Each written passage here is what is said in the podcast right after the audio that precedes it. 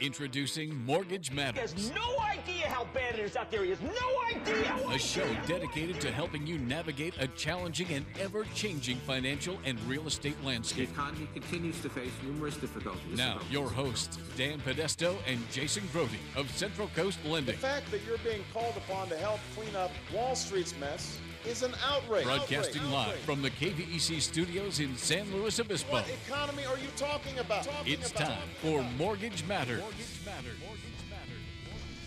All right. Good morning, everybody. Welcome to Mortgage Matters. Thanks much for being with us. Ah, boy.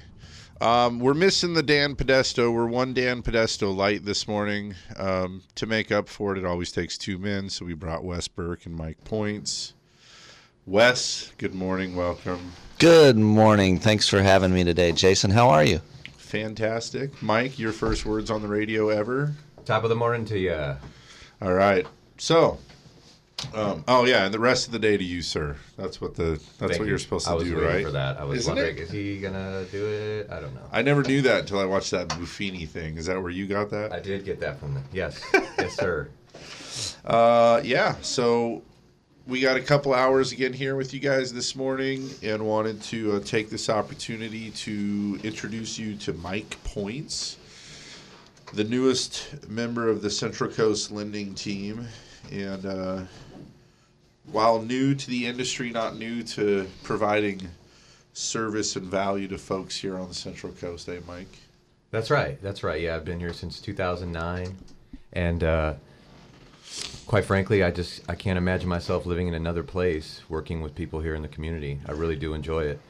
And being a part of the Central Coast Lending team is uh, just by far the most exciting thing I got going right now. I'm looking forward to it. I, think, I think that's a compliment. Yeah. Either that or your life is mundane. Right. Well, well, Mike, you actually told me recently that you're really enjoying the mortgage business. That's right. Why? Well, you know, the thing about the mortgage business is that, uh, well, first off, it's by far the biggest thing on these people's budgets at home, you know? I mean, it, it matters a lot to them. So making a small change can make a huge impact in their financial budgets at home. So is that important? Absolutely, it's important. And I feel that when I have conversations with people, the level of, uh, of gosh, for lack of a better word, respect and just... Um, engagement I have with them is phenomenal. Also, at the end of the day, what I like best about it is that, you know, you're giving them something, you're giving, you're either putting them in a home that they didn't think they could afford, or you're giving them back four or five, six hundred dollars a month that changes their life, that they can put on their kids, put into that new fancy boat they want to get, or maybe just, gosh, for would they save it? Maybe they would. I've, I've had some experiences, though, where that money goes towards...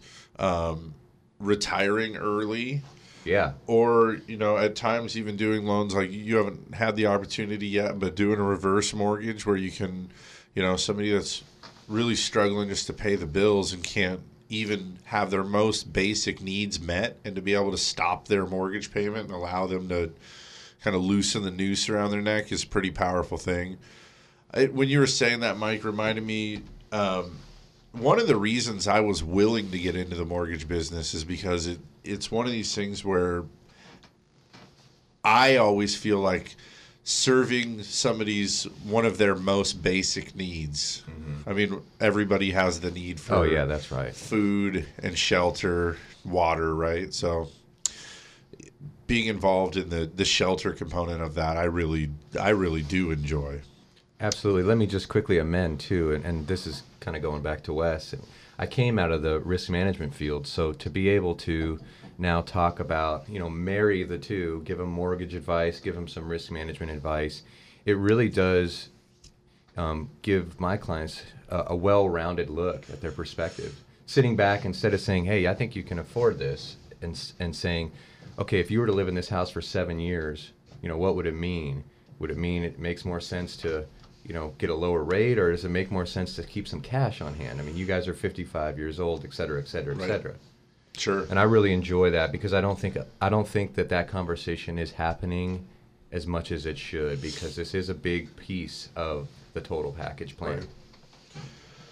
Interestingly enough, I uh, I opened up my email this morning, and, and one of the notes that I have is um, So let me preface this by saying it's crazy busy. Uh, Mike can attest to this. I was sharing with you yesterday, Wes. We're, we're wildly busy with new business and, again, refinancing people. Anybody that that got a loan more than eighteen months ago, or, you know, any time in this last eighteen months can benefit from a refinance right now.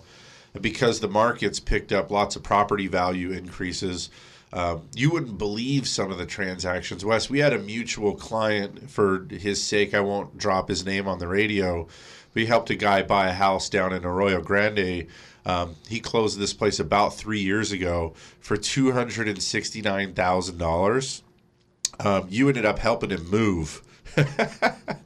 There was a problem with the, the tenants that occupied the house not moving out on time, and then his wife had a baby, and they were literally coming home from the hospital to their new house, and you went over and helped them move. We're doing a refinance for those guys now, um, and that house they bought for two hundred sixty-nine thousand dollars appraised for four hundred forty thousand dollars. Oh, that's awesome. I love to hear that. Pretty epic. And, um, you know, so in, in that loan, you know, able to do a refinance and get rid of the mortgage insurance, but also lower the interest rate and drop the the overall payment. And I'm talking, you know, we're we're talking like four hundred plus dollars a month savings in some of these cases. And that's that's pretty exciting to be able to see that. Like, I I always joke with people when I, I hear them, they say, hey, you know, you can refinance and save four hundred bucks a month. Now you can go get a B M W. I would rather you didn't, but right. That's a lot of money to come off the top of that thing. And when you start running that out by, you know, fifteen to thirty years, depending on the loan term people are choosing, that's a that's a long time worth of saving a lot of money. Um, to me, that's game changer stuff. Um, but yeah, anyways, it's been super busy. And this week I keep running into um, people that are being referred to me. So they're not my usual flock of clientele, but calling up and just driving the conversation about, you know, I want this, and more or less being steamrollers and, and not giving me the opportunity to go through that normal process of understanding. Um, usually when I meet with a client, I like to know what their objectives are, what they're doing, what they're, how long they're going to be in the house. Is it their forever house? If they do decide to leave it, are they going to rent it out? Get a really good understanding for what it is their their long-term plan is, so I can figure out how best to to help them.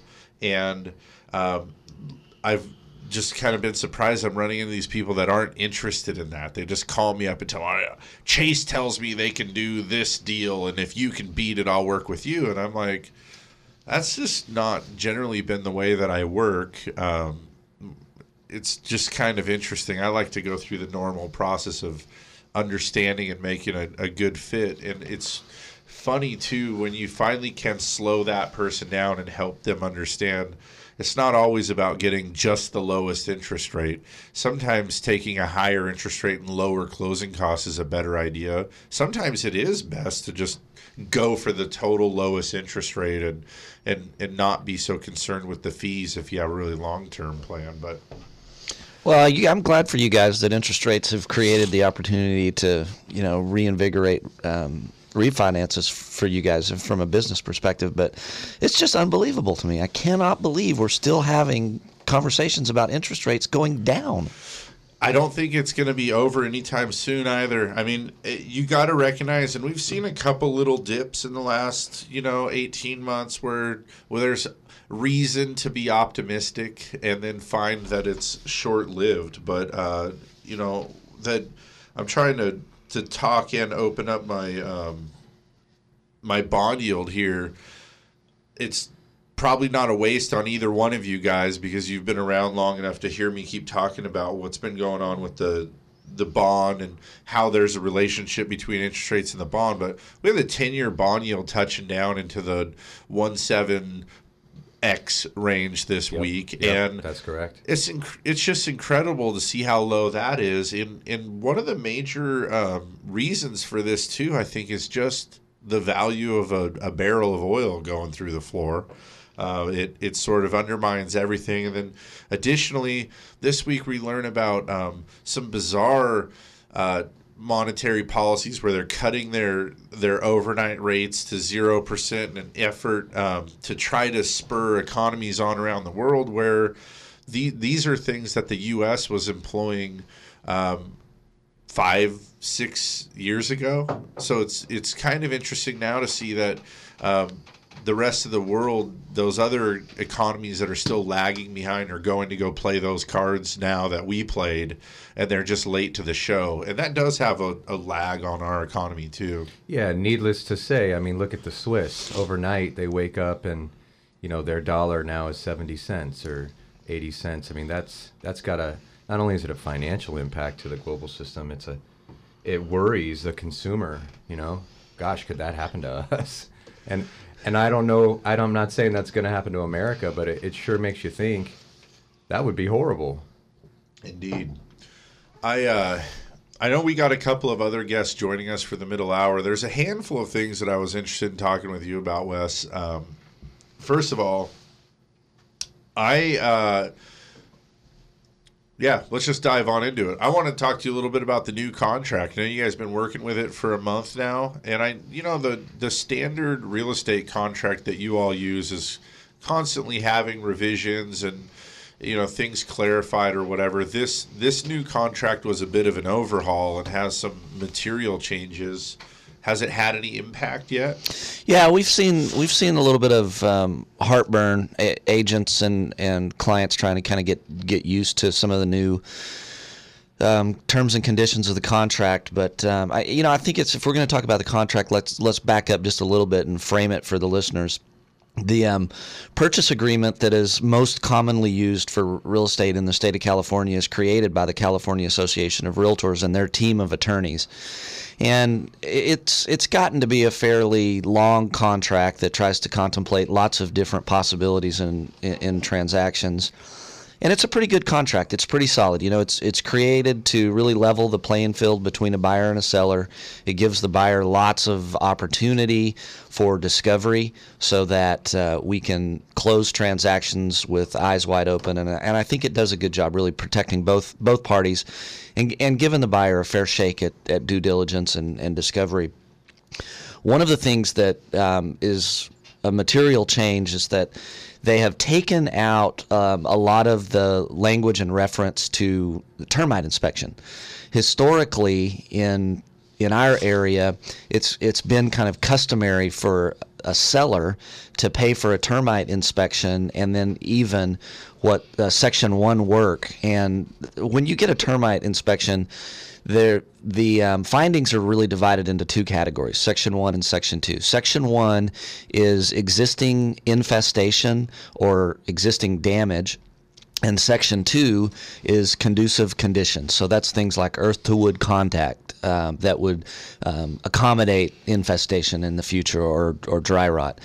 Um, and so the custom has been that um, buyers and sellers will pre-negotiate the termite work um, in the contract um, while the contract's being negotiated. And the change, largely driven by the fine folks in your industry, lenders, they um, um, they they've removed really the the opportunity for buyers to negotiate the termite work up front, and there's an attempt to to have it um, be dealt with like all of the other inspections that a buyer does, a general home inspection, a roof inspection, whatever the, the case may be.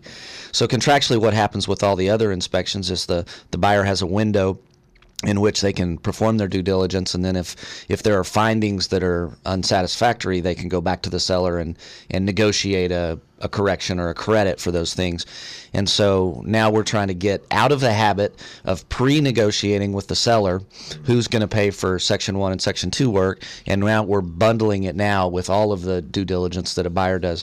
And I, I think it makes a lot of sense. I, I've advocated for this approach for a long time, but the truth is there's a lot of practitioners that have been doing it the other way for a very long time.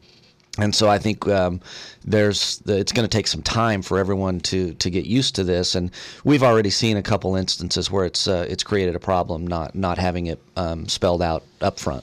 Oh, that's interesting. How so? Well, um, a, an example is we had a um, a buyer that uh, that was um, purchasing with a V A loan. So you know that it, on a V A loan, there are requirements that the certain things have to be done and the buyer can't pay for them, and termite falls into that category. So it's just simply the lender won't allow a buyer to pay for term for termite repair, but yet they demand that the termite repair is conducted prior to the close of escrow.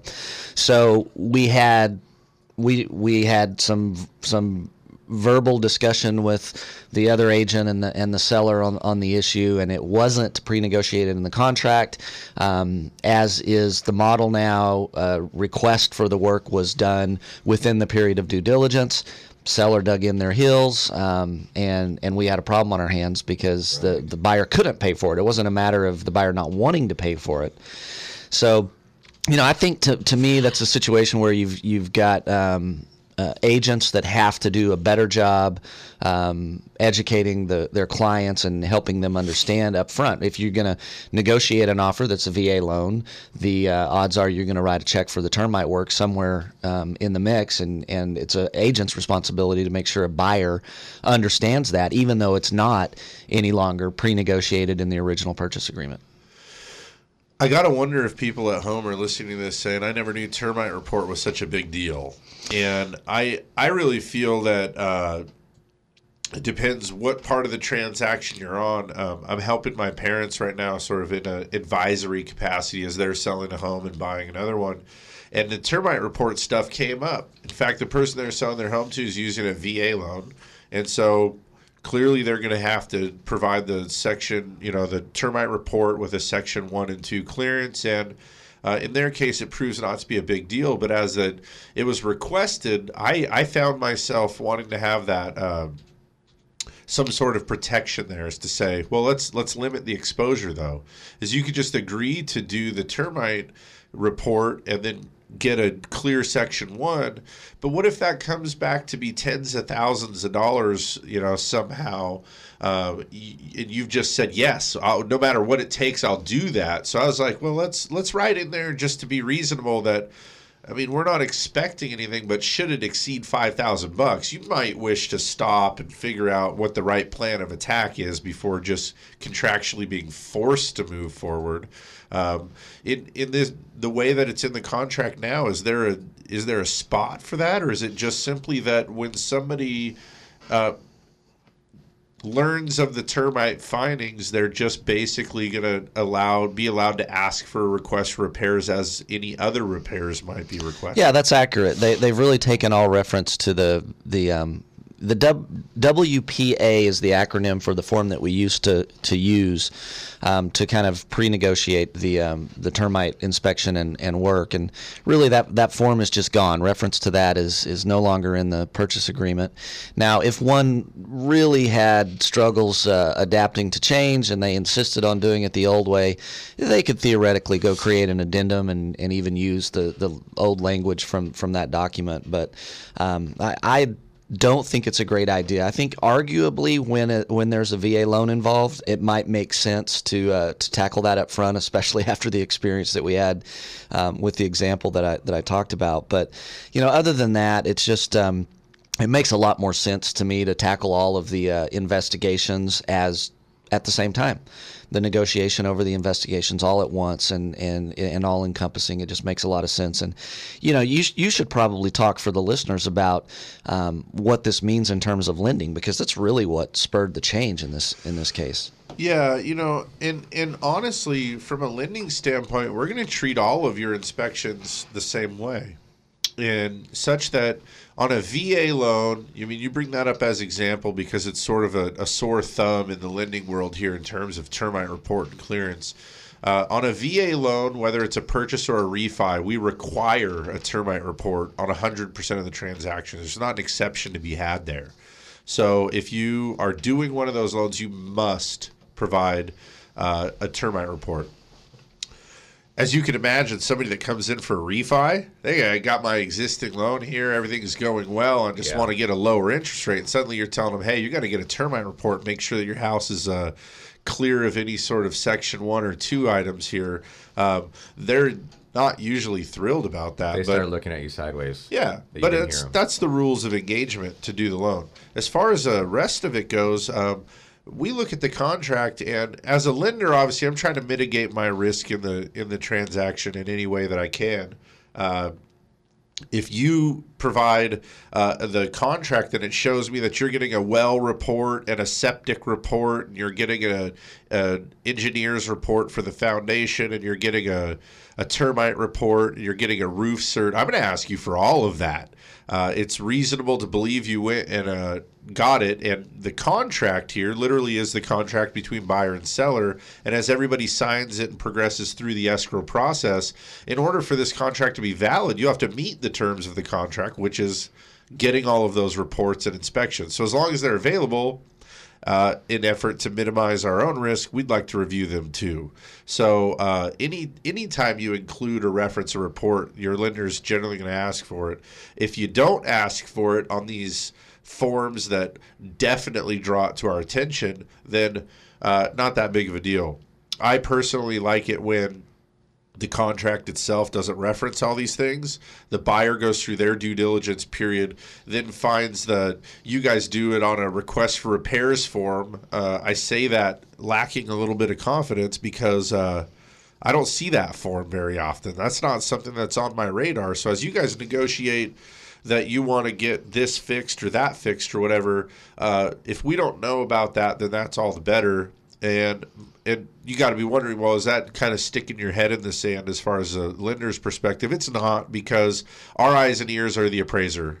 He goes out and has a, he or she has a, a visual inspection there personally in the property, doing um, a head and shoulders inspection of the attic, getting out and measuring things, checking public records, making sure that there isn't a hog farm next door that nobody's told us about yet, or any of this weird stuff that might impact the marketability of the property. And then, so at the end of all of that, if the appraiser says, yeah, this place seems normal, uh, then we, we're none the wiser. When the appraiser comes back and says, there's some curling shingles and the fascia appears to have some dry rot, Uh, there's reason to believe you, you should get a termite report, then we'll take that appraiser's advice and require that of the transaction. But uh, otherwise, it's nice to just be uh, in the carpool lane around those issues, you know. Um, hey, guys, it's uh, just about time to do the first commercial break here of the show, so I want to go ahead and do that. If you guys have questions or want to share a comment, you're welcome to call in five four three, eight eight three zero. We'll be back in another uh few minutes with more Mortgage Matters. Don't go anywhere. Keep it locked to Mortgage Matters on K V E C News Talk nine twenty. To ask a question, call five four three, eight eight three zero or eight hundred, five four nine, five eight three two. We'll be back in just a few minutes. Hi, this is Jason Grody at Central Coast Lending, host of Mortgage Matters on K V E C. We recently made the jump to direct lender. That's right, now we can do your loan in-house, but we still broker too. We choose based on getting the best loan terms for you. We don't know what to call it yet, but you'll call it amazing. When you buy or refinance a home, just call five four three loan. Just call five four three loan. We're the mortgage experts on the Central Coast. Central Coast Lending. Through seven presidential administrations, bull and bear markets, and unprecedented change, Blakesley and Blakesley has been here helping residents of the Central Coast reach their financial goals. So if you need retirement advice beyond Social Security, want to roll over an old four oh one k, or simply seek guidance through an important financial decision, visit Blakesley and Blakesley in San Luis Obispo, Paso Robles, and Santa Maria. Blakesley and Blakesley, for the service you deserve and the advice you trust. Member FINRA, N S I P C. What a state of generosity, look what my agent got for me, just by switching to State Farm.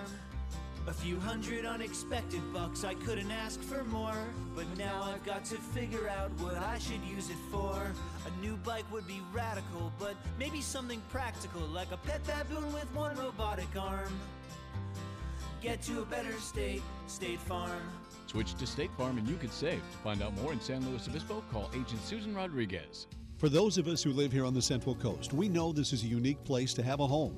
And for over thirty years, Patterson Realty has been a vital part of San Luis Obispo County. Patterson professionals have led the way in real estate by adapting to new market conditions to make sales happen. What they offer is the quality of their people, agents working just for you. Get the experts at Patterson Realty on your side. Experience the Patterson difference. Call five four four, eight six six two or online at patterson realty dot com. You're tuned in to Mortgage Matters, which airs every Saturday from nine a m to eleven a m Your hosts Dan and Jason from Central Coast Lending want you to join the conversation by calling eight hundred, five four nine, five eight three two. Now, back to the show.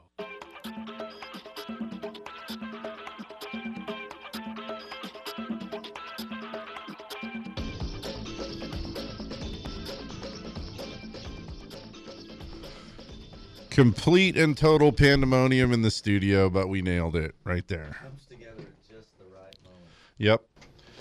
Uh, we we got some bodies joining us in here. We're jumping around chairs, trying to get everybody headphones, get the microphones in all the right places. Mike, need you to talk for, I don't know, fifteen, twenty minutes real quick while we settle in. Looks like there's a phone call, too. That's a lucky day. Outstanding. That's outstanding. All right. Um, gosh. Feels chaotic. Sorry, guys. We should have been a lot more prepared. It's hard to come in during the short break. Uh, but, hey, welcome, Shay Hutchinson, Wendy Teixeira.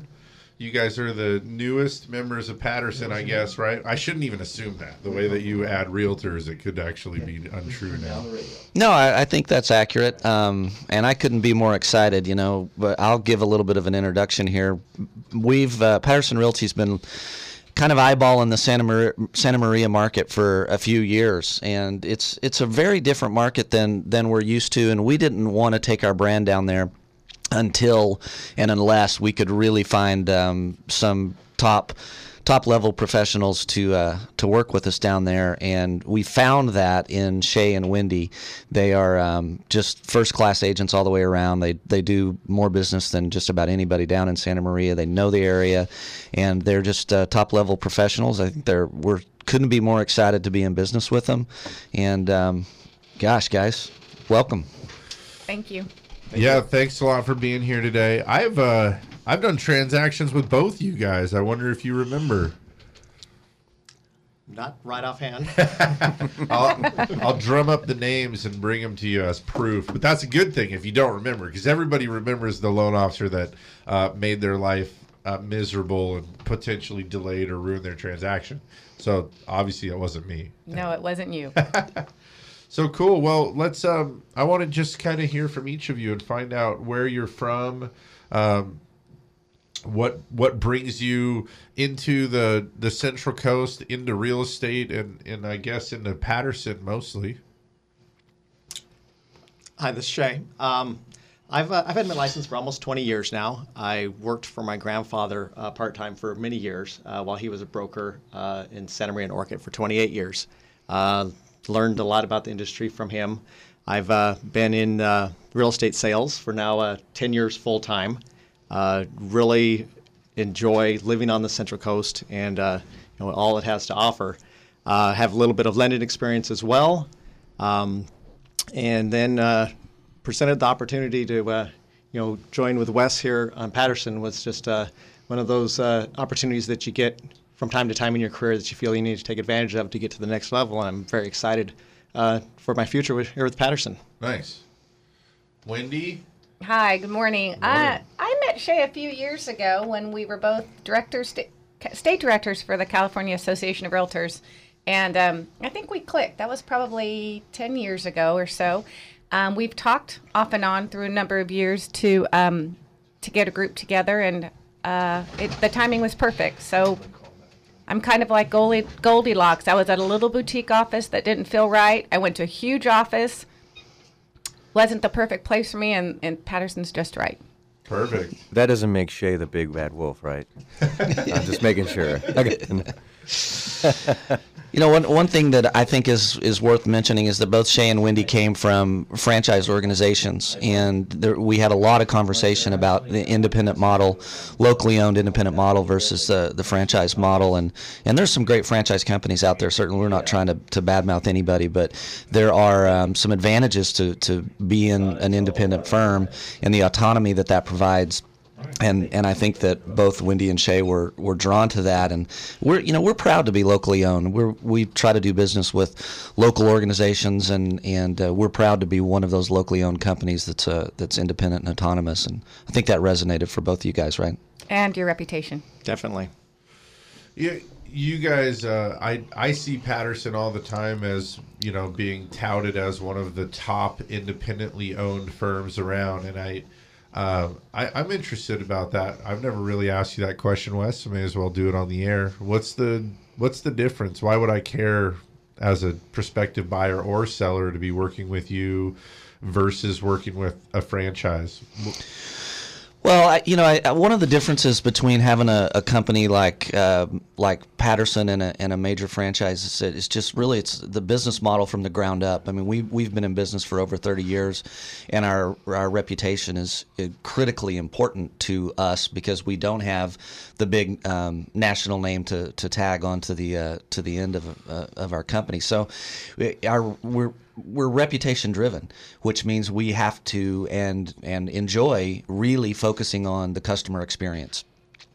And I, you know, we've we started as a small company. When, when I bought the company in two thousand seven, we had twelve agents, and, and we've we've grown, but we've grown slowly, and th that growth has happened because of our business model. And agents, they watch and they're attracted to this level of service that we provide, the quality and the caliber of the of the agents that we attract, and um, and yeah, it, the autonomy, the the the freedom from having any corporate goon telling me how to run my business, gives us the ability to really custom design our our business model and our plan, and and uh, we we really love that, and we think it, it gives us the opportunity to have a better model, one that really serves the Central Coast and all the uniqueness here. It begs the question, though, um, if I'm working with, I don't know, pick one, uh, Sotheby's or one of the big, big companies, don't they have more exposure than you? Uh, they, their site goes around the world, and they've infinitely more dollars for advertising and all that. We did. We ran into that um, ob objection often when we were interviewing for business, and so we spent some time and, and effort researching if there was an opportunity for us to level the playing field in, in that regard. We found a, an organization called Leading Real Estate Companies of the World. They are a, a, a network of independent offices just like us who are market leaders in all their respective markets across the world.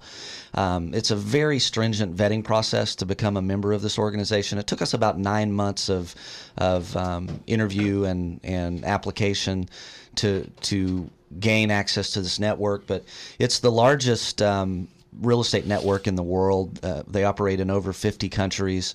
Um, the, the, the total volume that is done through this organization exceeds that of any of the major franchises, and it, it gives us the opportunity to level the playing field with regard to uh, to exposure. So now our, for example, our listings are exposed in, in over fifty countries around the world, and uh, in every state in the United States, of course, through this network. So we've answered that objection. Indeed you have. Hey, uh you wouldn't believe this, but it's already time to take the second commercial break of the hour, so we need to do that. When we get back, I I wanted to talk with you guys, take the opportunity to um, to speak with you guys about uh, this new far-reaching hand, or at least the proposed far-reaching hand of uh, the slow government looking at in, infringing on property rights, as I would say. And I recognize you guys aren't totally from the slow market, but I know you have no shortage of opinion about Uh, homeowners' rights and property rights in general. So let's go ahead and do our commercial break. When we get back, we'll have another uh, little twenty minute run to the top of the hour. Hang around. Mortgage Matters with hosts Dan and Jason will be right back. Join the conversation by calling five four three, eight eight three zero or eight hundred, five four nine, five eight three two. For those of us who live here on the Central Coast, we know this is a unique place to have a home. And for over thirty years, Patterson Realty has been a vital part of San Luis Obispo County. Patterson professionals have led the way in real estate by adapting to new market conditions to make sales happen. What they offer is the quality of their people, agents working just for you.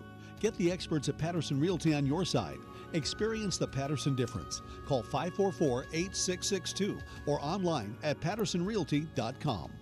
Hi, this is Jason Grody at Central Coast Lending, host of Mortgage Matters on K V E C. Let me and my staff of mortgage experts help you refinance your home or investment property. Lower your rate, shorten your loan term, or get out of your mortgage insurance. Call Central Coast Lending today. When you buy or refinance a home, just call five four three loan. Just call five four three loan. We're the mortgage experts on the Central Coast. Central Coast Lending. The state of denial is a drag and a trial. When I bought my cheap insurance, should have known this day would come. Now I've had an accident and I'm feeling quite alone. Called them at least twenty times, but they won't pick up the phone. Without personal service, my policy's kind of worthless. Get to a better state, State Farm. Switch to State Farm and you can save. To find out more in San Luis Obispo, call Agent Susan Rodriguez. Through seven presidential administrations, bull and bear markets, and unprecedented change, Blakesley and Blakesley has been here helping residents of the Central Coast reach their financial goals. So if you need retirement advice beyond Social Security, want to roll over an old four oh one k, or simply seek guidance through an important financial decision, visit Blakesley and Blakesley in San Luis Obispo, Paso Robles, and Santa Maria. Blakesley and Blakesley, for the service you deserve and the advice you trust. Member FINRA, N S I P C. You're listening to Mortgage Matters on K V E C News Talk nine twenty. If you missed any part of the show, log on to central coast lending dot com for archived shows and more. Now, back to your hosts, Dan and Jason from Central Coast Lending.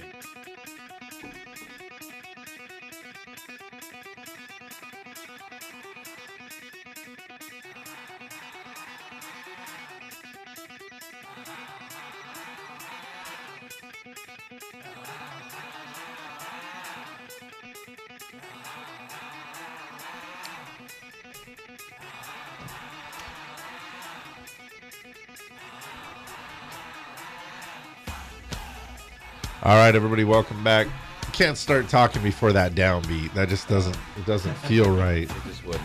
Sadly, it's like a sixteen measure intro, so you just got to wait it out. Guys, we're joined in the studio today by a couple of uh, realtors from Patterson, and then the uh, patriarch of the mothership, Wes. And uh, these guys are experts in the Santa Maria market, and you know, we don't have, uh, that seemed like it ended abruptly. You should have faded that down on me, kind of. Yeah, I, just hit, I hit the wrong button. Make me a, make me a little more pro no over here. Who knows what was going to happen next. This is local radio, man. Yeah, and as a reminder, uh, Jim's the only professional here. Uh, we are not radio guys. We, I I run a mortgage company, and these guys do real estate. Don't judge us by uh, how we do on the show.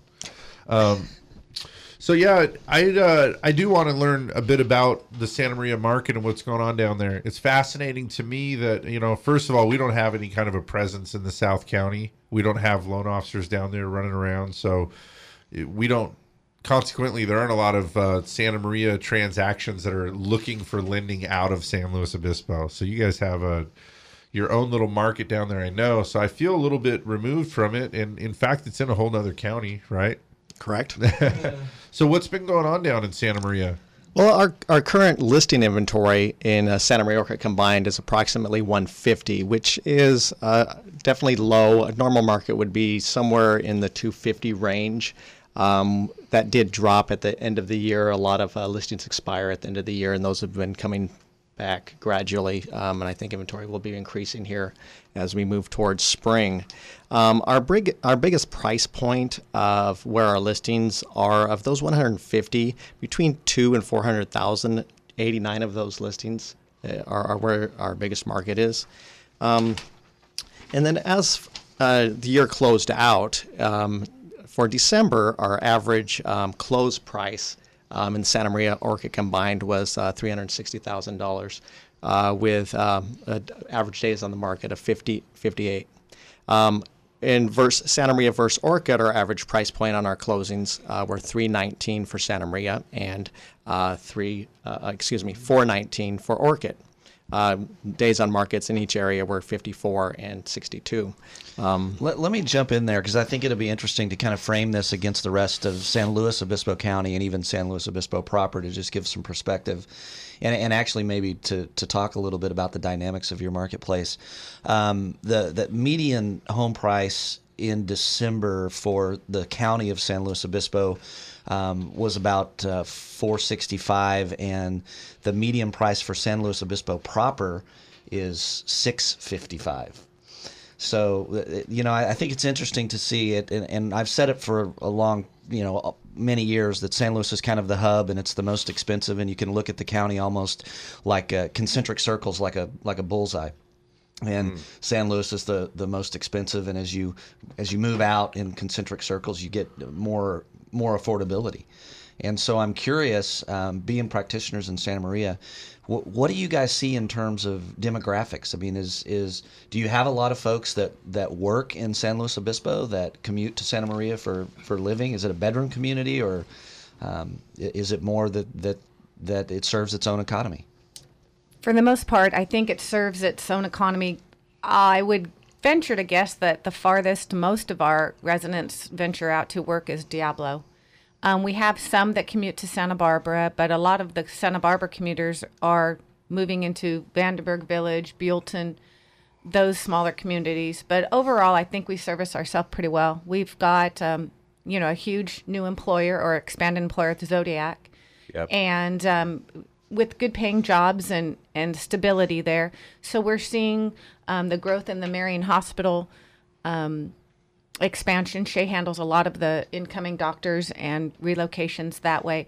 But for the most part, I think we're either buying up or we are, um, sh- you know, shrinking the household a little bit. So we don't see a lot of incoming and outgoing so much um, that one would expect. Huh. The, uh, when I was underwriting and we took loans like kind of more regionally, I got a lot of business from Santa Maria, and Uh, it struck me that the values in Santa Maria really went up far. How much of the value, you know, from the peak to the crash and now recovered, how close is it? Uh, I I sold a home in the classics uh, at Bradley Square over by Walmart. The new de- That was uh, one of the developments Gary Grossman and Community Coastal Builders had finished, and it was six hundred twenty-five thousand dollars. At one point, they were selling for two hundred fifty thousand dollars. Okay. I think they're hovering around the mid three fifties, maybe a little bit higher, three seventy-five. Okay. That's where we've bounced back to. And we're we're rather stable. There's nothing crazy going on in the market. The lower interest rates did not bring people off the fence that we thought that it would bring. But um, we're not experiencing any panic selling, any panic buying. It's it's it's actually very comfortable. It's steady Eddie. In in two thousand five, the median price in Santa Maria was four sixty. And what did you say it is currently, Shay? For December, what was that number again? The median, the median sales price. Uh, for December, uh, Santa Maria Orcutt combined was three sixty. Yeah, three sixty. So it's there's still about a hundred grand off the top uh, on the median. How are we? Um, well, let me just look at that for you, Jay. What are you looking at? I'm looking at Keith Bird's uh, site, Slow County Homes dot com. It's got these. We talk about these on on the air a lot, but it's it's got these um, these. tools on the site where you can look at real estate related statistics on the fly. It's amazing. You can look at the total number of sales, median home price, sales price, average square foot, year versus year. I mean, it's it's really dynamic um, in terms of what it'll show you. I think you guys call that thing the dashboard. Yeah, Keith I've heard it referred to that as that. It reminds me of that because it sort of feels like the um, not necessarily the controls, but it's like the readings of everything that's going on, and you can you know check in on engine one and see if it's overheating or you know it's time for a service or whatever. It sort of lays out the stats for all of the the county and beyond, right? Yeah. Yeah, it does, and and you know you can consumers can get onto a, a, not only they can they use these at Slow County Homes dot com, and then I know that Shay and Wendy have websites that feature these dashboards as well. But most of the, the agents in, in our company um, utilize a, a service whereby we send sold statistics to our clients on a monthly basis, and it includes all of these mechanisms as well. So people can sign up for those newsletters if they would like. Uh, yeah, I remember recently unsubscribing from that as you were sending me that a lot. Why and would you, you do that? And why would wow. you say that on the radio? Why not? I mean, we're honest here. Aren't we always honest? Was it just too much information? No, I never opened it. Never even opened it. Uh, the email came and it said, you know, Wes Burke sold reports for whatever. And I just, I don't. I'm resubscribing you. That's fine. Yeah. Maybe I'll start reading them. It sounds like it could be useful because then you were sharing with me it's one of the more widely opened and read emails that you send out. It sounded like twenty-five percent rate or something? forty-six percent. That's ridiculous. That's really good stats. And I, how come I never opened it? I'm not the kind of guy that just tosses useful information away. I yeah, Wes, send that know, stuff Jim. to me, Wes. I'll show you the love. All right, I'll send it to Mike. He'll he cares. Yeah, I read um, my emails from Wes. I, you know what? It just I, I'm gonna I'm just gonna have to just yank your chain a little bit. You signed me up when you um, helped me buy my house, with no explanation of what I was opting into. And then I just kind of thought it was one of these things that because we transacted, now I'm just getting spammed. Um, had you told me there was going to be useful information in there, perhaps I would have opened it once and read it. All right. Well, it's possible he did tell you. It is possible. Yeah. Okay.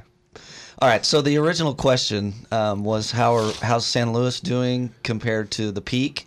And I mentioned that we're at uh, six hundred fifty-five thousand dollars for a median home value. The peak in San Luis was in oh six at six ninety-five. So we are wow, just okay. about there. Which is pretty phenomenal. It really is. And, and you know, I, I think that we'll be there in two thousand fifteen. We're actually hoping for modest appreciation because we want it to stay in parameters that are sustainable. Modest is what? Uh, four to seven percent. Okay. I like that plan. Yeah. That's it. That's all you got? That's all. That's it. Everything's hunky-dory. It's, you know, modest appreciation. You know what we were talking about that I'm, I'm curious to hear your, your comments on? The um, Shay and, and Wendy were, were saying at the break that they've not really seen an increase in activity um, with interest rates creeping down. And I'm curious about that because regardless of what direction um, values are going for us in the industry, the number of transactions is always an important um component in the equation. I mean, we, sure. we need to do deals to keep bread on the table. So yeah. what do you, what are your comments about um, why the interest rates haven't spurred more activity? Well, I'll tell you, I'll tell you from where I'm sitting, I've got a, a few different uh, ideas of what's happening right now. First of all, uh, what's the date today? Today's the seventeenth. So it's been two weeks. It's been two weeks that we've had some low interest rates. Um, and just this last week, uh, Friday, Fridays are never great lock days anyway. I don't usually like to price loans or lock loans on a Friday unless there's some dire need. But at any rate, uh, Friday was up a little bit. Thursday was the lowest rates we've seen in eighteen months. It was phenomenally low. Can't argue that. Tons of people calling to refi. Uh, there's a lot of business, uh, people that are coming in that are involved in pre-qualifications and purchase transactions are thrilled to learn that their pre-qualification's gone up, or their, if they stay where they were, that their monthly payment's just gone down from where they began uh, kind of doing their research and, and that on this. So, so first of all, it's not been long enough that everybody knows. And then secondly, I just got to say that uh, this is old news. Uh, the first time rates really did this, it was like, oh my gosh, and everybody got the fever, and we just saw everybody running to, you know, kind of went through this, everybody buy, everybody refi, everybody refi again, everybody refi again, everybody refi again, and if you don't own a house, why, you better rush and get one, rates are so low. Um, and so this time around, do people care as much that the rates are low? You you see the headline in the paper that interest rates are at their two-year low, and, and people just kind of, yeah, interest rates have been low for a long time, and what's the next article? So I don't think it's going to have the splash ever that it had before, but um, therein I'd say lies the opportunity for the people that are paying close attention. Uh, all of our clients and the listeners of this show, the people that are following along at home, there's some real opportunities to save some money right now. I mean, so much so that there's a... a client that I'm working with this week bought a house uh, about three years ago on a twenty-year loan and got a twenty-year loan at four percent, which was a great loan. And today he's getting a fifteen-year loan at three percent. And that drop of one percentage point in interest allows that payment is pretty much equal to go from uh, twenty down to fifteen. Granted, he's made three years worth of progress, so he's getting out of a full two years worth of payments to just come back and refi. So this is a guy that if the headline was just a waste on him, would have paid an extra twenty-four months of two thousand bucks a month. That's uh, like fifty grand. Uh, that's the difference in retiring a year or two early. So um, again, the people that are paying attention and tracking along with this could really find some benefit to figure out how they could better their own situation. But I'm not convinced the public at large is going to have the same feeding frenzy that they had in, in two thousand ten. Well, I was kind of baiting you a little bit with the question, because for me, really, the, the underlying issue here is the reality that in this market for the last couple years, in fact, the uh, first-time home buyers have been strangely absent, and we don't really understand that. And I think that um, I know why. Low interest rates. I've been reading about the millennials. I know why. Because they're still living in their parents' basement. They're living in their parents' basement. Um, or they moved they, to San Francisco to have a good time. They watched friends um, that are, you know, older siblings and cousins and, and um, the like totally lose everything they had in real estate a few years ago. They're not convinced that it's a sound bet. Um, additionally, now that we date online, Um, you have your eHarmony might pair you up with somebody from uh, Ventura, in which case you you have to be portable if you're going to find your soulmate. So uh, I think That's part of it is point. no, I think part of it is that people are reluctant to to anchor themselves down to be like, if you, because if you buy a house here and you're thirty years old and you you know the dating pool of San Luis or Santa Maria might not you might not believe that that's all you could have and want to have a bigger region. Um, uh, Wes, your your dad, my dad, um, our grandparents and stuff had jobs on average of like fourteen years or something. Today, these kids have had jobs on average of two years. So there's a lot more mobility and portability, I think, that um, real estate sort of infringes upon uh, in owning it. Well, I, maybe that's a, that's the perception, and I definitely think all of those things are contributors to to the uh, situation. But I, I, maybe it's because I am getting old, and I am a little bit old school, but I still see the value in home ownership, and I, I, I just think it's the smart thing to do for so many different reasons, and and. I, I, I'm hopeful that, that this changes, that, that it's the gotta change. Buyers come back. And you know, Santa Maria is kind of a market that I, I think we at least perceive a lot of first-time homebuyer activity. Is that fair to say about Santa Maria? Yeah, uh, we, we do get a, a lot of uh, you know first-time homebuyers. Um, Wendy touched on a little bit, though, is majority of what we're getting right now is uh, move-up or move-down buyers. And uh, whether it's, you know, growing families or, or empty nesters downsizing, a large majority of our business is that right now. And with, once again, with the interest rates, we I do have some, in, in my database, have some fence sitters, you know, first-time buyers, you know, all of a sudden, okay, let's look now. And so I have a, a, a small portion of my, uh, you know, database doing that as well. Interesting. Yeah, I'm, I'm looking at Keith's site again to, to pull the stat uh, relative to the number of sales, and Santa Maria um, was down in the number of transactions um, quite a bit th- between from, from thirteen to fourteen. I mean, you did significantly more transactions in thirteen than you did in fourteen. What do you guys think fifteen is going to be like? Uh, I think if you get three realtors in a room, you'll get four different opinions when you walk out, but it's anywhere from two to four percent, which is a, which is a healthy, stable climb. Yeah, and what do you think about volume? Do you think fifteen is going to you'll see more volume in fifteen than fourteen? I, I hope so. We ha- we have a not a healthy inventory, as Shay mentioned, but it's really not a great inventory. If mm. if there's a beautiful home priced right on the market, it's being scooped up in a week. But average days on market of two months isn't too bad. But we're looking for more of the same, though. Yeah, uh, we're getting forced out for the top of the hour commercial break. That's the time that Jim starts waving his fingers, and the newcomers are like, "What's he doing?" Right when I'm having a sneezing fit too. Sorry about that, you guys. So it'll be a couple minutes here. Go out and water your dog, get some coffee, do what you got to do. We got another hour of Mortgage Matters to come, so do stick around. Uh, we're going to do a half hour with these guys, then we'll have a half hour without them. So stick with us for more Mortgage Matters.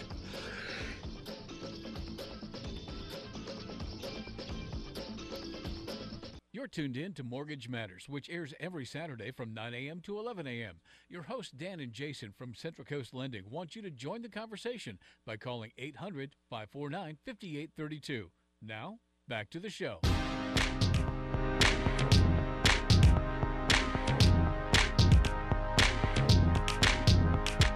We are the crowd, we're good coming out, got my flash on, it's true, need that picture of you.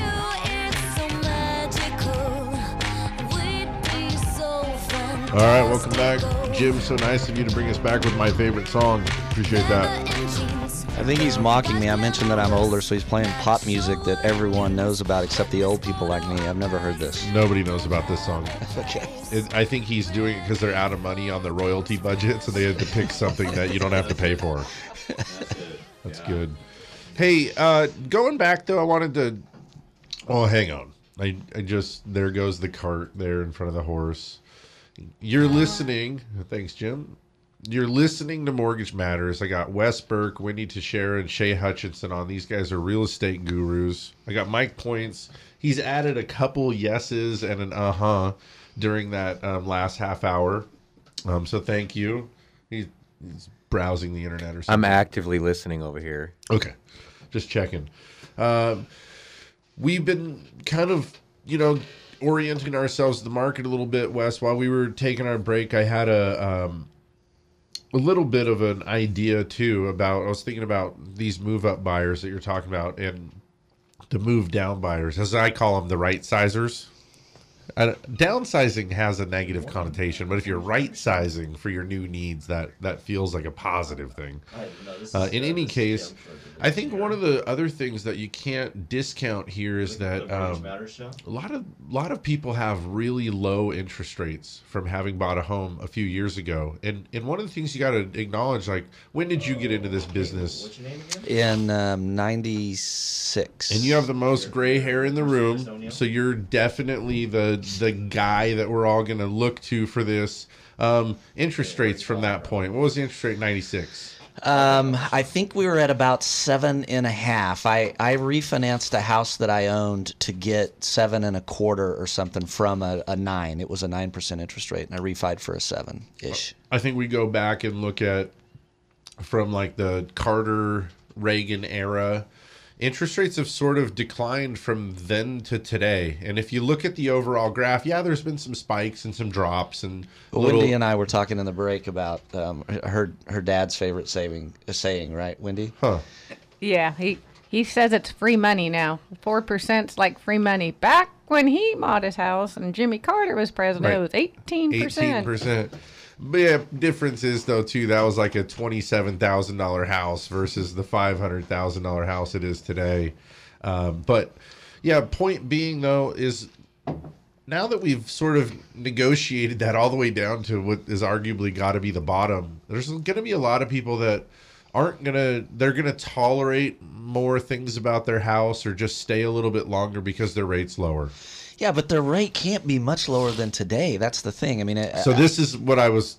The logic leads us to is, if rates were back at five or six percent, you could see how that would handcuff an awful lot of people into dealing with their property. But what the public hasn't figured out yet is, with these rates touching back to their historic lows, those people that felt stuck now can recognize that they've got an opportunity to go back and lock it in and, and do it again to get a little bit more property or to get in that school district they want or to add that third bedroom or whatever. I think that that part of it creates that opportunity for those move-up buyers. And, and you know, and, and that's our job to get the word out to all those people that, hey, there's a, a unique opportunity that exists today that wasn't here twelve months ago. twelve months ago, I might have given somebody different advice. It's like, yeah, you're kind of silly if you give up your three and a half percent thirty-year fixed to go into a four and a quarter to get that one more bedroom. You know, are you sure you can't just deal with it until that that kid graduates and moves out, and then you'll have your guest room? Anyway, uh, we got a phone call to take here. We got Tom calling from Santa Maria. Good morning. Welcome to Mortgage Matters. Morning. How are you? Good. How you doing? Hey, I'm Tom. Doing great. Hey, Tom. It's Mike here. Good to hear you on the air. Hey, Mike. Yeah, I just wanted to tell you quick about an open house that I've got on Bentley. Awesome. Oh, please do. twenty-four thirty-eight Bentley. It's uh, built in two thousand three. So that's in Santa Maria, right, old. Tom? That's in Santa Maria, isn't Excellent. It? Yes, it's in the southern part of Santa Maria. I okay. mean, the northern part, excuse me.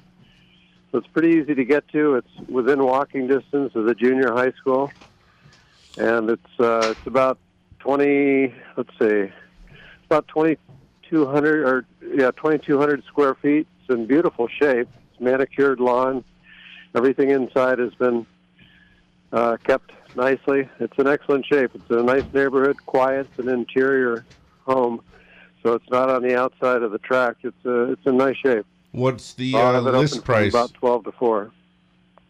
What's the list price there, Tom? Asking price is three forty nine, and I stress that's asking price. The seller wants to entertain all offers. Sure, so sure. We're waiting.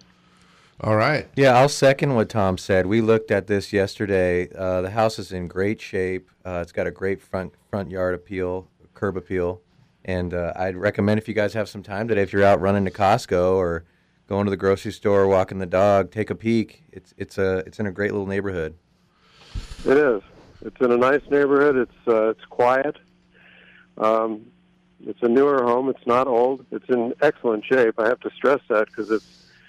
There's nothing, absolutely nothing wrong with it. It's, it has gas as far as uh, propulsion of the uh, water heater and also the oven range, which is kind of nice. And uh, there's already a direct dish installed on the house, so you don't oh. have to worry about that. It's in good shape. Okay. Nice, nice yard. You could have animals because there's plenty of room in the yards. Excellent. So come see it.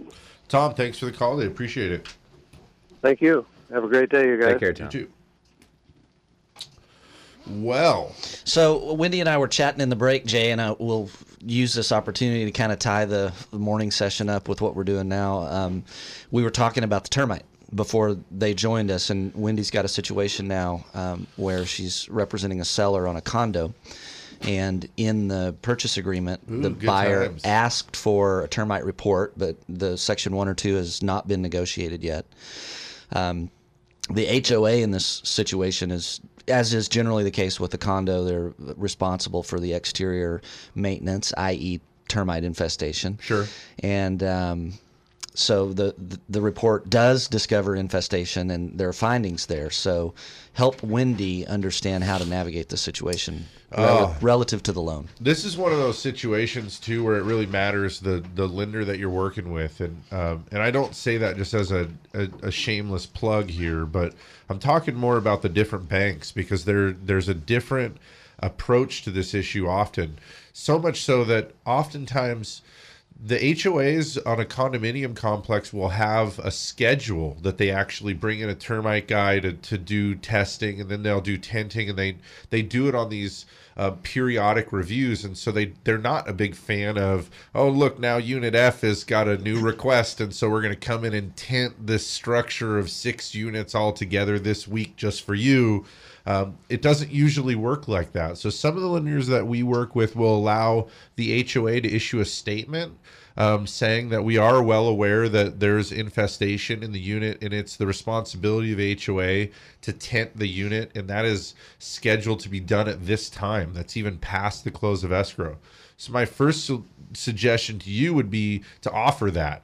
First of all, would the H O A draft that? Would they agree to that and sort of take that responsibility? If they would, would then the underwriter present that to management and seek an exception? Because there's just a logistical challenge in making that happen in this next three week period or whatever, whatever your escrow term is.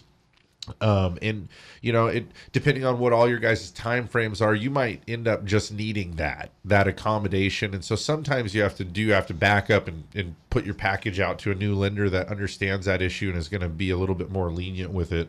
Uh, and then, and then otherwise, you got that that opportunity for the seller to try to go in and convince the H O A to to disturb this whole block so that they can tent the entire thing and do the work in time. But that's another great example of how um, that just being in the contract kind of caused a problem. So, so now that it's in the contract, but the, the work's not negotiated, so now we're assuming the lender's going to ask for the report.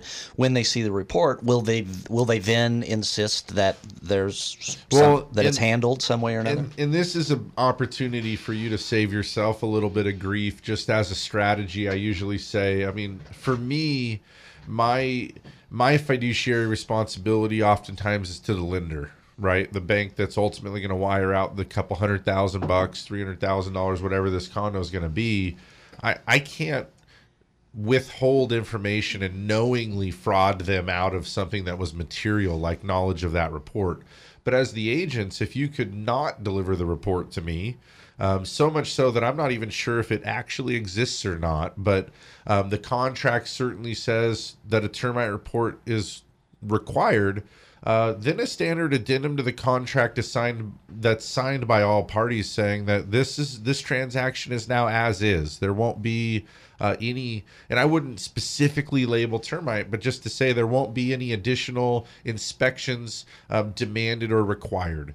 And when everybody signs that, then we're forced to go say this overrides the entire contract in all terms of inspections and, and reports. And if it's as is and the buyer and seller agree, like I was saying earlier, that's where then we're going to go back and rely on the appraiser to be our eyes and ears. And, you know, if the appraiser says, I saw termites in every windowsill in this house, uh, then we're probably going to come to ask for a termite report ourselves. But if you amend it out and there's no reason for us to believe there's a problem, then it just, it goes away. And that that's another strategy that can be employed. So you kind of got to decide what's the best course of action on that. I worry, and I've, you know, as a loan guy, I'm not, I'm not in there amending these things out, but sometimes I worry if you amend it out of the contract, then does that create some exposure for your buyer? Is it something that you really need to have in the contract to ensure that they get the deal that, that they need to have? I worry less about that in an H O A because the H O A has a, the structural maintenance obligation that the individual homeowner just doesn't have. Yeah, and therefore I think the, the lenders generally, uh, they ad- acknowledge that and, and deal with it appropriately, right? You know, I I want to say yes to you. I really do. But I'm going to tell you as a guy that I used to underwrite and I used to train underwriters, um, and Mike can attest to this. He's only been with me for a couple months now. But most of my day consists with arguing with underwriters that don't know what they're doing. Um, and it's one of these things where it's easy to just Uh, throw blanket conditions across every file. I would say one hundred percent of my loans, I'm getting conditions deleted, waived, um, or at least modified to something that's more reasonable.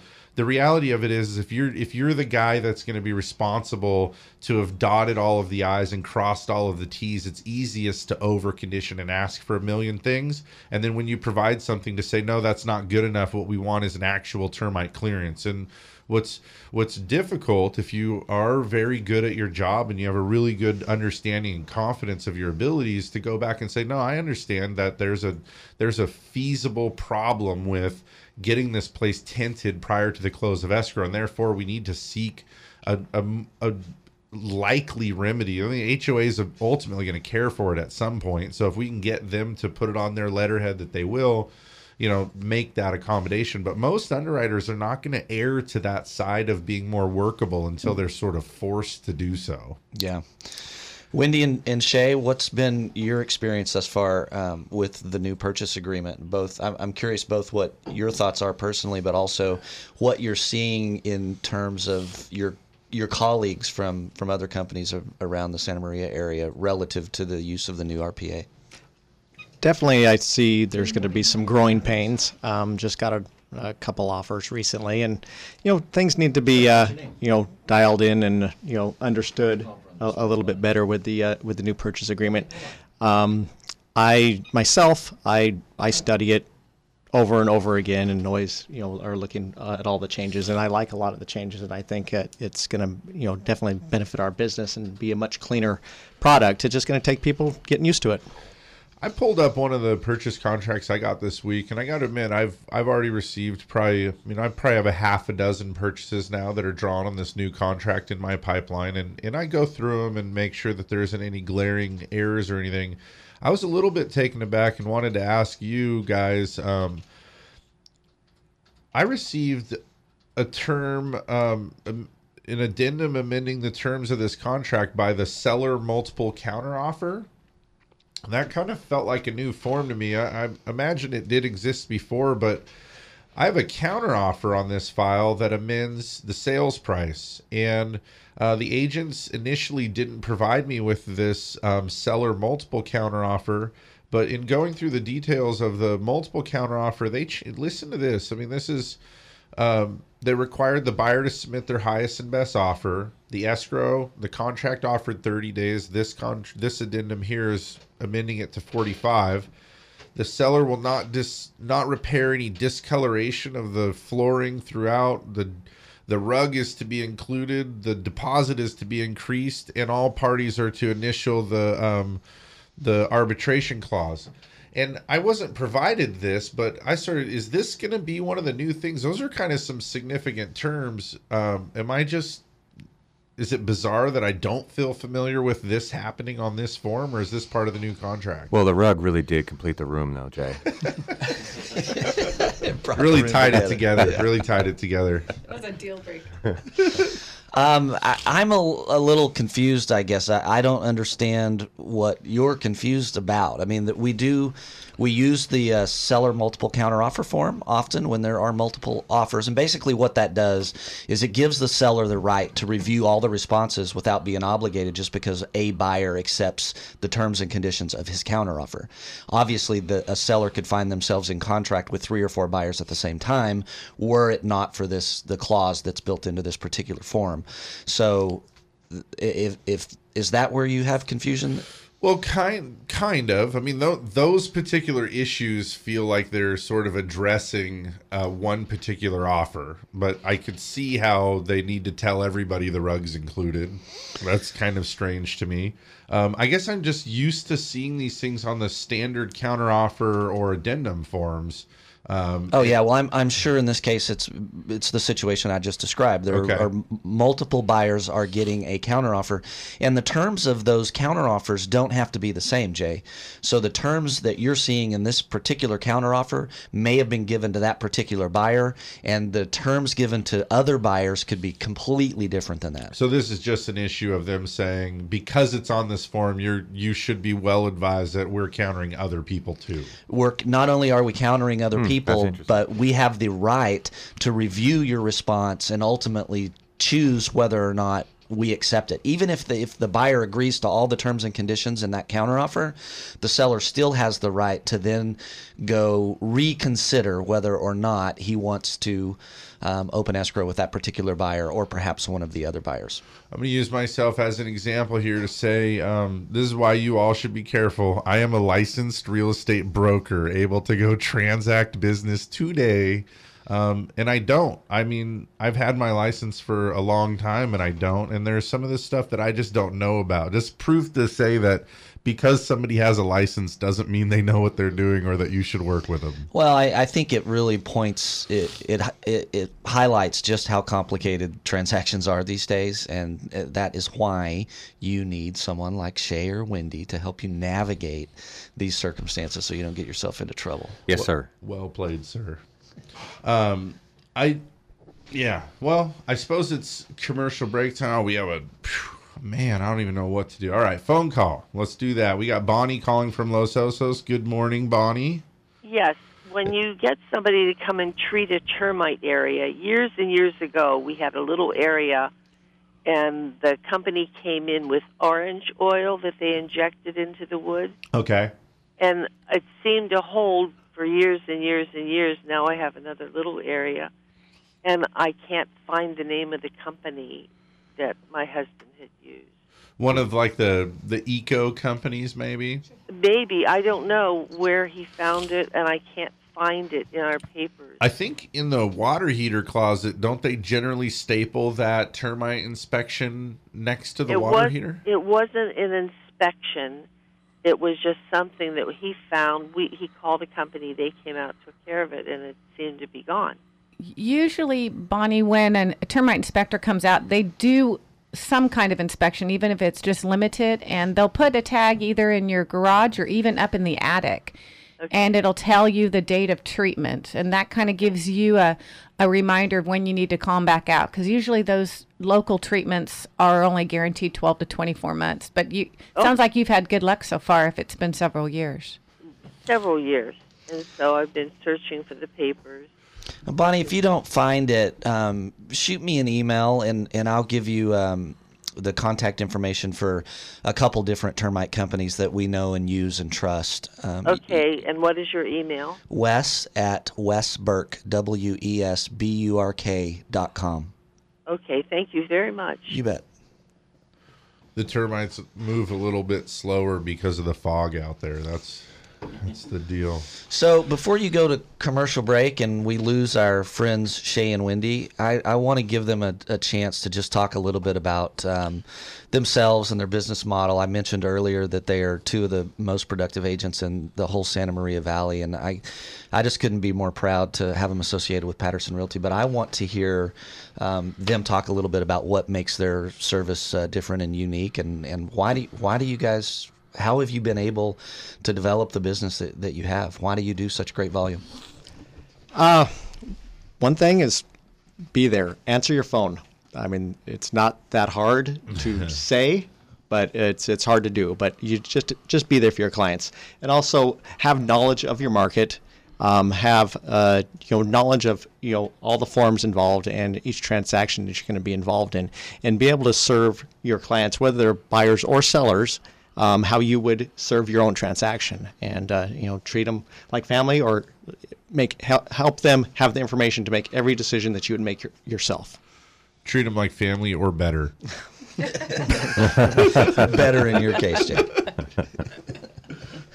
That's Wendy, great what, advice. What about you? I, I know for, for you, you're as a you know a longtime Santa Maria resident and, and expert. It's it's fascinating to me when I spend time with you in Santa Maria. We'll go have coffee, and everybody that walks through the door of the coffee shop, not only do you know them, you know their dad, their kids, where they had lunch the day before. I mean, it is a, it's astonishing how much you, how well connected you are in Santa Maria. You are way too funny. Uh, no, I've been here since I was about three years old, and my family owns a, a local car dealership, Stowasser G M C, and my husband is fifth generation um, farmer as well. And that's bona fide. It's it's awesome. It you do know everybody. You um, you get to watch their children grow. We're active in our community and our four H and F F A and school boards and and um, you know some. I think the saying is sometimes people don't care how much you know. They just want to know how much you care.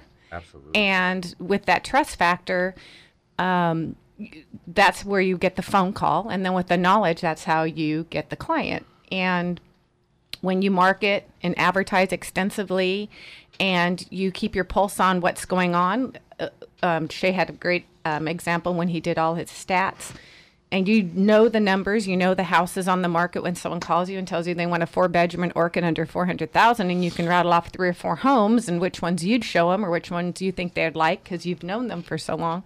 That's, that's where that commitment, the trust, the reputation, the loyalty comes in, and and I think Shay will agree with me. If you love what you do for a living, they see it and they want to work with you. If you're, you know, don't want to pick up your phone on a Saturday, or you're dragging your feet to get information back to them, they feel it and they'll just go on to the next realtor. And and uh, thankfully, uh, Shay and I don't get a lot of that. So, and we're proud to be with Patterson. We've got our office on the eleventh hole uh, off the Santa Maria Country Club.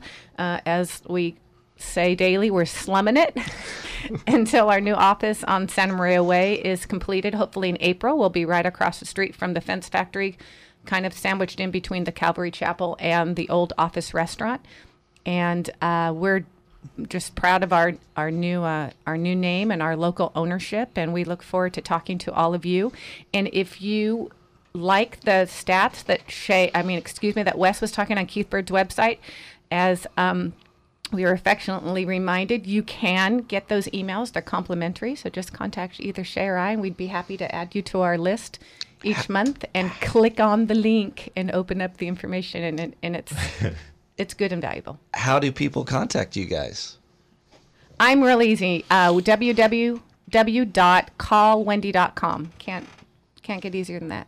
And my email is shay at shay hutchinson dot com. Pretty simple as well. Excellent. Well, thank you both for taking the time to come in today. We sure appreciate it. And uh, looking forward to doing some deals with you guys. Sounds Definitely. Good. Sounds good. Thanks, guys. Have a good weekend. All right. Thank you. Take care. All right. We're going to do a commercial break. We got a couple minutes. Take some time out to thank the sponsors. When we get back, we'll have another half hour of Mortgage Matters. Stick around. To ask a question or make a comment, call five four three, eight eight three zero or eight hundred, five four nine, five eight three two. Mortgage Matters on K V E C News Talk nine twenty. We'll be back after these messages from our sponsors. What a state of generosity. Look what my agent got for me just by switching to State Farm. A few hundred unexpected bucks, I couldn't ask for more. But now I've got to figure out what I should use it for. A new bike would be radical, but maybe something practical, like a pet baboon with one robotic arm. Get to a better state, State Farm. Switch to State Farm and you could save. To find out more in San Luis Obispo, call agent Susan Rodriguez.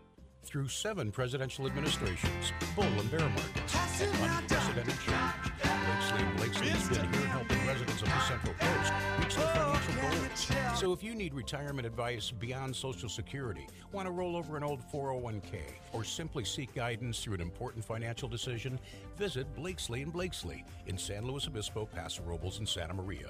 Blakesley and Blakesley, for the service you deserve and the advice you trust. Member FINRA, N S I P C.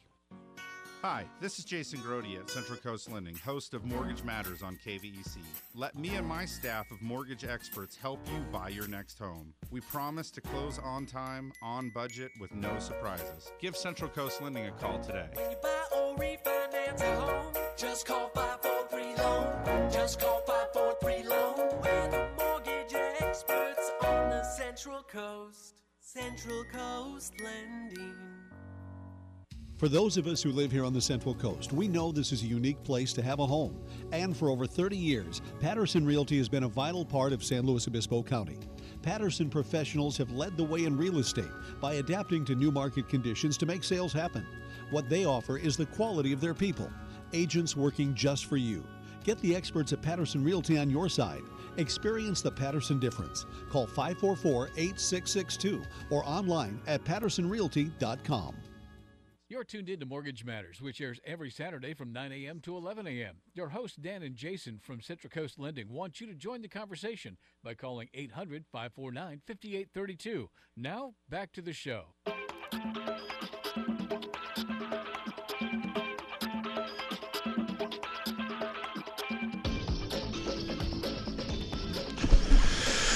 Woo! All right, everybody.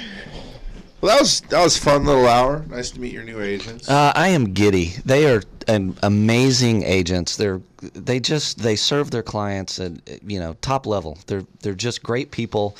They care. They do a tremendous amount of business, and the reason they do a lot of business um, is because they serve their clients so well that they get the referrals. They right. they're. Their clients tell their friends and family what a wonderful job they did, and it leads to more business. And like I said, I mean, Santa Maria is a tricky market. I don't claim to know it, and I would never go down there. I would never take our brand down there unless I knew um, I was partnering with, with the right people. And I just could not be more thrilled to have Shay and Wendy on board. They're they're fantastic. Epic.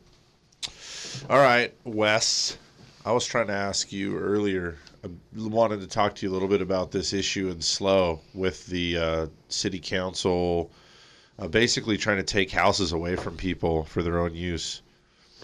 Um, well, the city council's involved in a, a few things right now that I that I would label as nefarious. Um, so I'm not sure exactly which one you mean. There's there's been two issues that have uh, hit my radar and irritated me lately. Um, the first has to do with inspections of rental properties in San Luis Obispo. Yeah. And um, I felt like the city council kind of ig- ignored the the public and public comment and kind of went down a path that uh, that. Um, most involved in the industry f- feel is the wrong path. And then um, I think there's a city council member right now that's out there kind of promoting a, a, an idea that's nothing more than that now. It's it's not a it's you know it's, it's not a written ordinance that's being proposed or anything yet, but the concept is uh, um, is being floated um, where the city would purchase properties that are um, in close proximity to Cal Poly. They would purchase them as they become available, um, place a deed restriction on the property, which mandates owner occupancy, and then resell them. Um, needless to say, I think it's an absolutely horrible idea. I mean, for a lot of different reasons, but not the least of which is I just think it's completely out of the scope of what a city government ought to do, and the risk that's involved with a city buying and selling real estate is well, completely, well, completely inappropriate. I'm not entirely sure why anybody would believe that's a good idea. Surely you must have heard a bit of the argument as to why. Uh, why, why would the city even feel that this is – what problem is this going to solve? Well, the problem um, – is that we it, the city of San Luis Obispo has uh, already about sixty percent of the housing inventory is rental.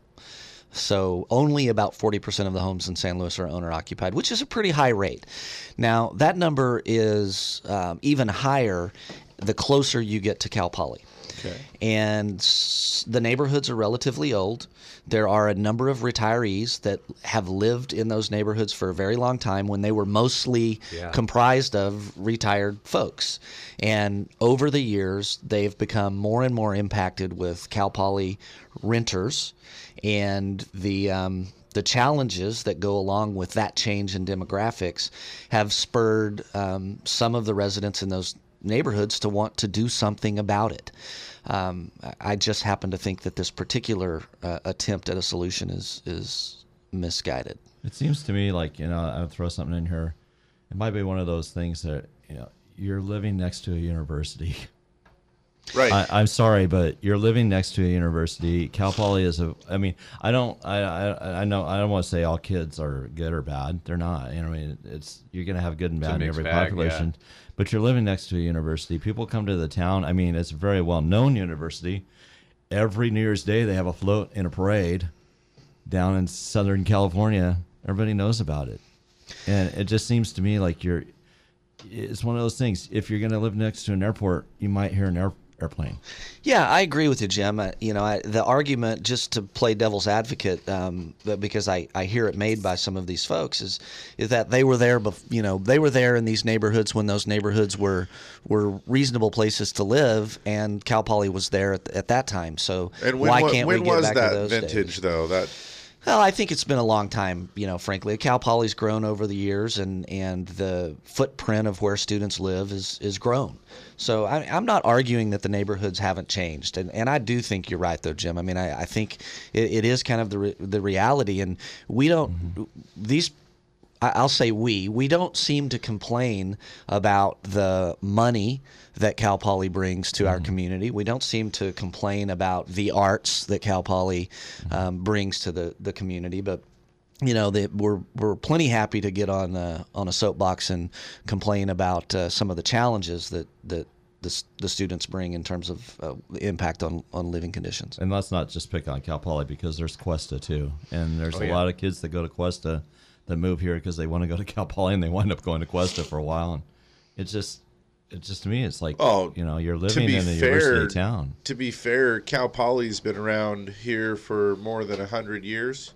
Uh, nineteen oh one, I think. Yep. So it's And it's trained up years. Some of leading minds of the world have right. come out of Cal Poly. I mean, mm-hmm. you well, guys the same saw... students that are trying to go to M I T and Stanford are also taking a peek here. Yeah, right. I, I, I, I would find it very hard to believe that somebody has been in, in their house since before nineteen oh one. Yeah, I, I would. I personally would would suggest that before these people are um, able to take property and, and deed restrict it against its future use. I mean, it, to me, when you mention that sixty percent of uh, the housing stock in San Luis, and even more so the closer you get to Cal Poly, is tenant occupied.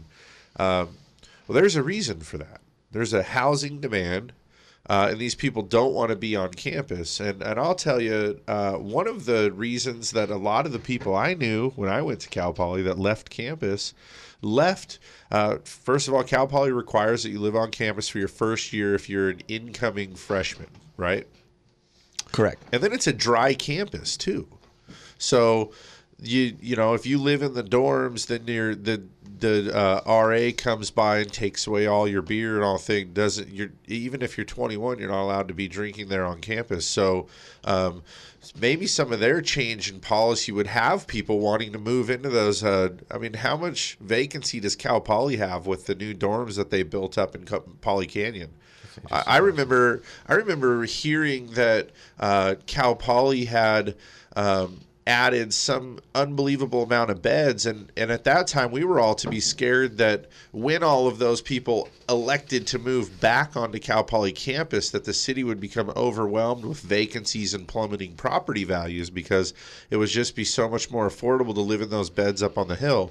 Why don't the students want to live on campus? I mean, maybe there's some policies there that need to be addressed, but going beyond that, it just strikes me as a, I mean, it's a really complex problem. I'm glad I'm not the person that's being tasked with solving it, but. Well, I don't, I don't know that there's a solution. I mean, I think that Jim's, you've got the right philosophy. I mean, the solution is if you don't like living next to students, move away from the university. I mean, yeah. I, I know that's tough. People that have been in their homes for forty, fifty years don't feel like they should have to move no. to enjoy a quality of life. I respect and understand that, but honestly, I just I don't think that there's a solution. Well, when you when I, there you have well, a the reality is is their house is worth an awful lot more money because of the the college students there paying the premiums for the housing. No and doubt, I, and I do agree that with mm-hmm. you know the Poly students don't need to be out partying all the time. It, I understand that, I, I you know, and there, there might be some issues with that, especially if you're in the frat there, road, the sorority road, and stuff like that. But, but on the other hand, you have to understand that the university's been there for over a hundred years, and chances are you have not been in your house for over a hundred years. Maybe they ought to just take and uh, create a special mellow ruse for yeah. that entire district up there that funds right. tw extra cops that are twenty-four hours a day enforcing mm. nuisance, noise, parking, um, unsafe living conditions, doing all that. Just let that fund itself then, but leave the uh, property rights yeah. alone. Yeah, I mean, I don't know if, if it, like I said, I don't know if there's a great solution, but I, I do think that when we step back and, and look at this with some perspective, it's really, well, I, I feel like we're, we don't really have the problems that, that we could. No, I mean, Poly, I the students are in, incredibly bright that are, mm. that are attending Cal Poly. Um, the laws are already pretty strict and tight. Um, they, I mean, there's some, there's some heavy handed dealing with landlords and tenants that, um, when kids get out of control and party too much and disturb the peace.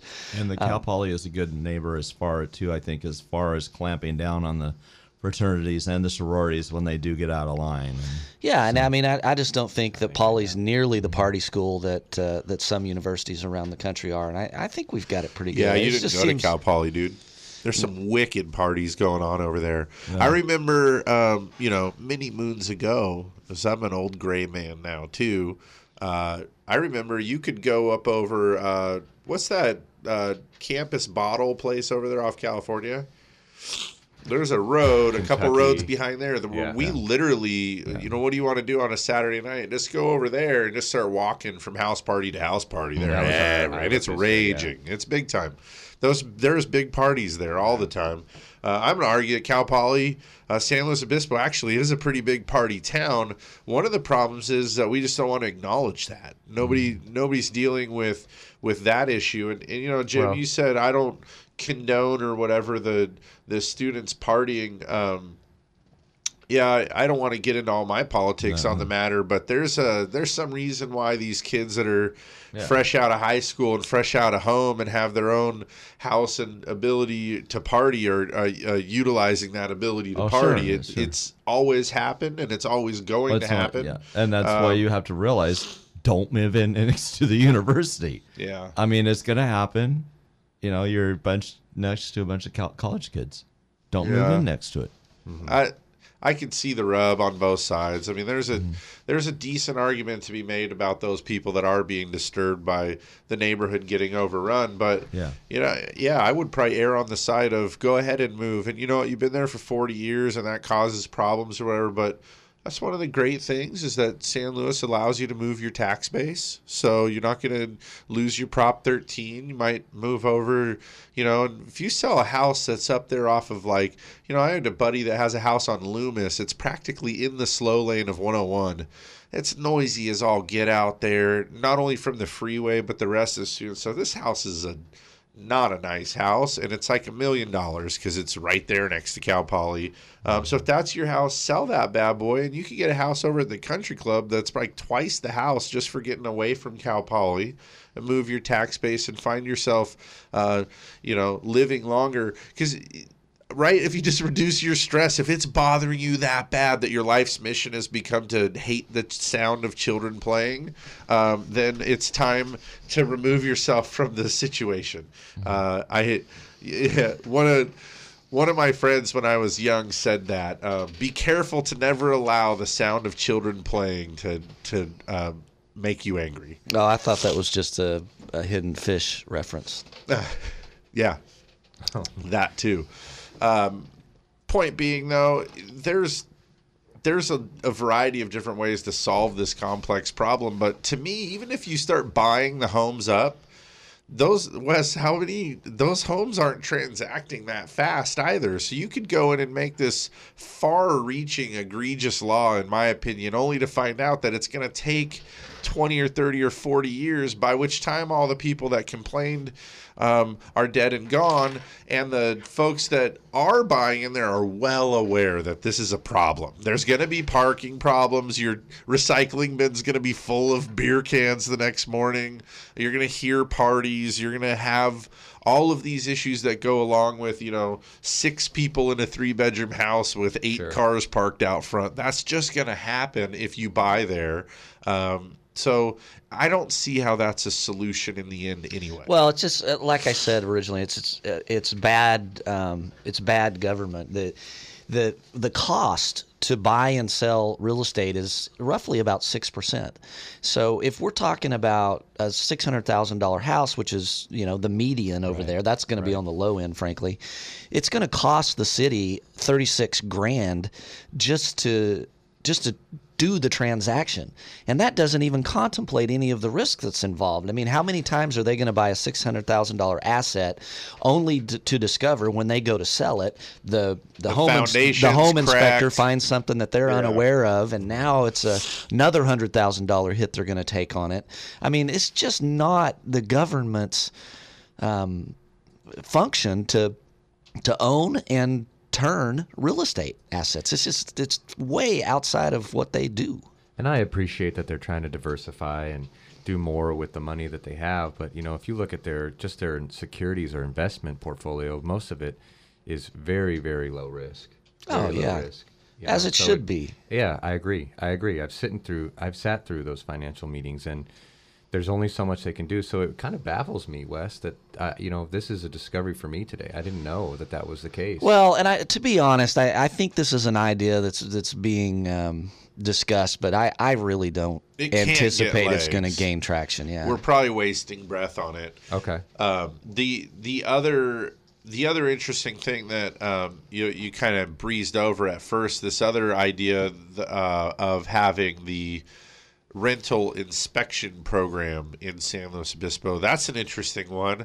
Um, likewise, I found myself um, really offended by the very idea of it to begin with. Sure. Um, and then I was surprised to see on, uh, I was reading the article on the Tribune site, there was a lot of comments about people chiming in saying that their landlord was not fair and filthy and had them in uninhabitable conditions and all these kinds of things, and that they believed it was the responsibility of some local organization to to be their voice and keep them safe. And um, that one uh, of similar vein, trying to infringe on property rights, but that one's also relatively far-reaching.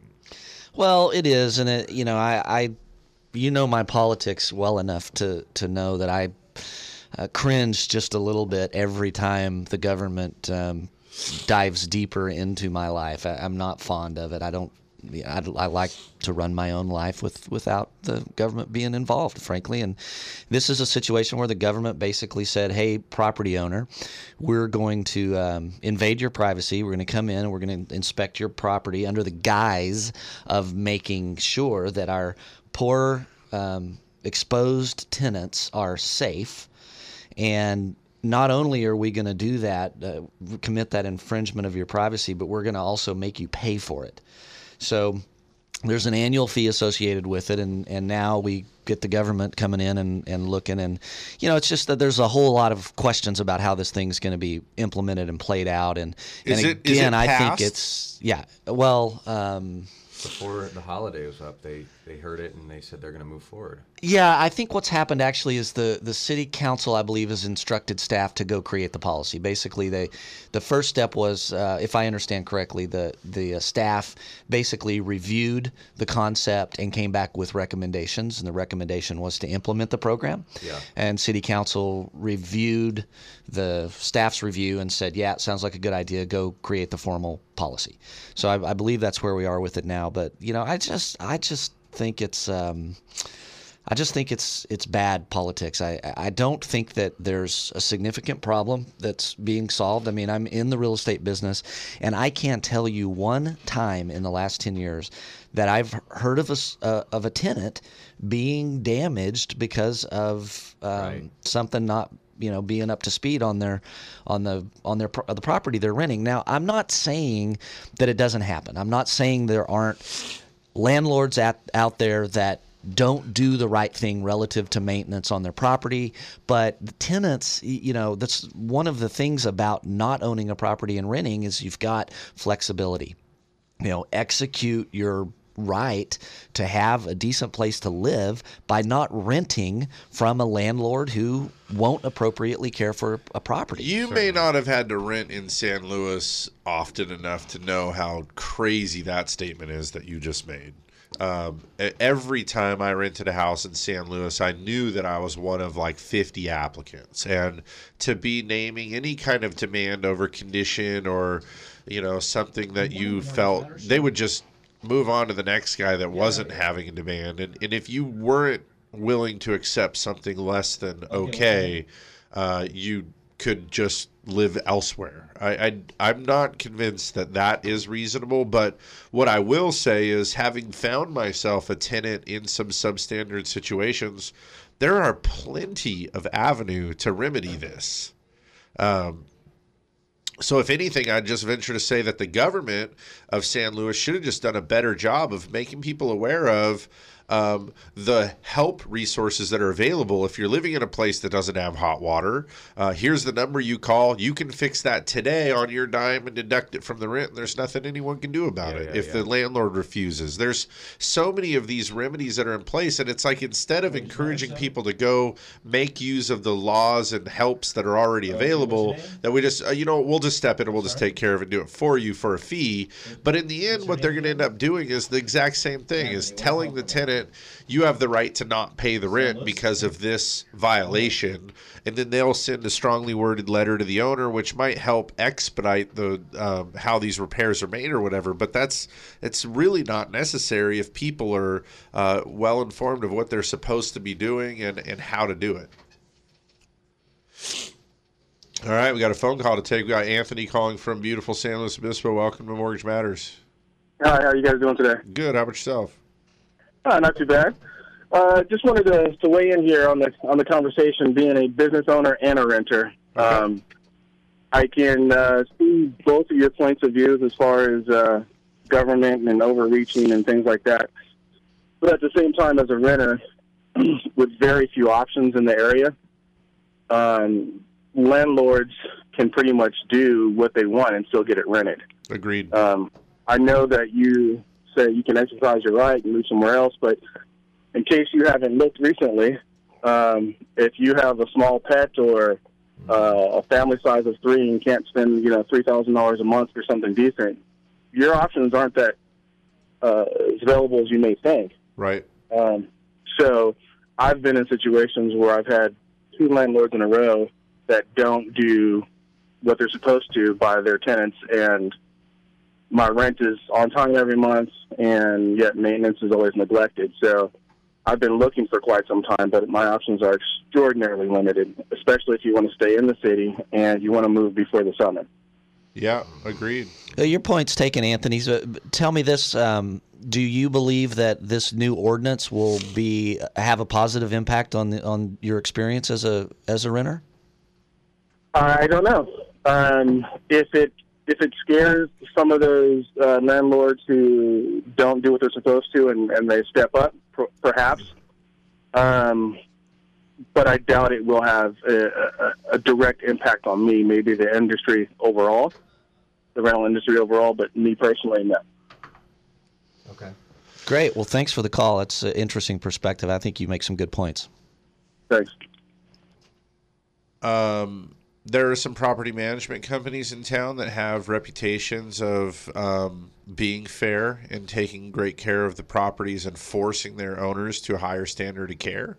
There are some property management firms in town that do not and that have reputations of being shysty and always siding with their landlord and helping the landlord advance their profits while not taking care of those minimum standards. So they're, you know, and but I get it though. And, and like I said, Anthony, I was a, I, I was a married um, student at Cal Poly and um, renting homes. And I remember looking for a place to live where they said, okay, um, the house will be shown Saturday at eleven. It wasn't even that, you know, this could be Monday. So it wasn't even that I could be the early bird and get the worm, you know. And I remember showing up Saturday at eleven to crowds of people, literally crowds. And thank God it was usually dumb kids that, you know, looked hungover in their pajamas acting a fool. I showed up in a button-up shirt with my wife. I had a folder prepared with a cover letter um, explaining. I'd usually include a copy of my credit report, a bank statement to show that I had some money.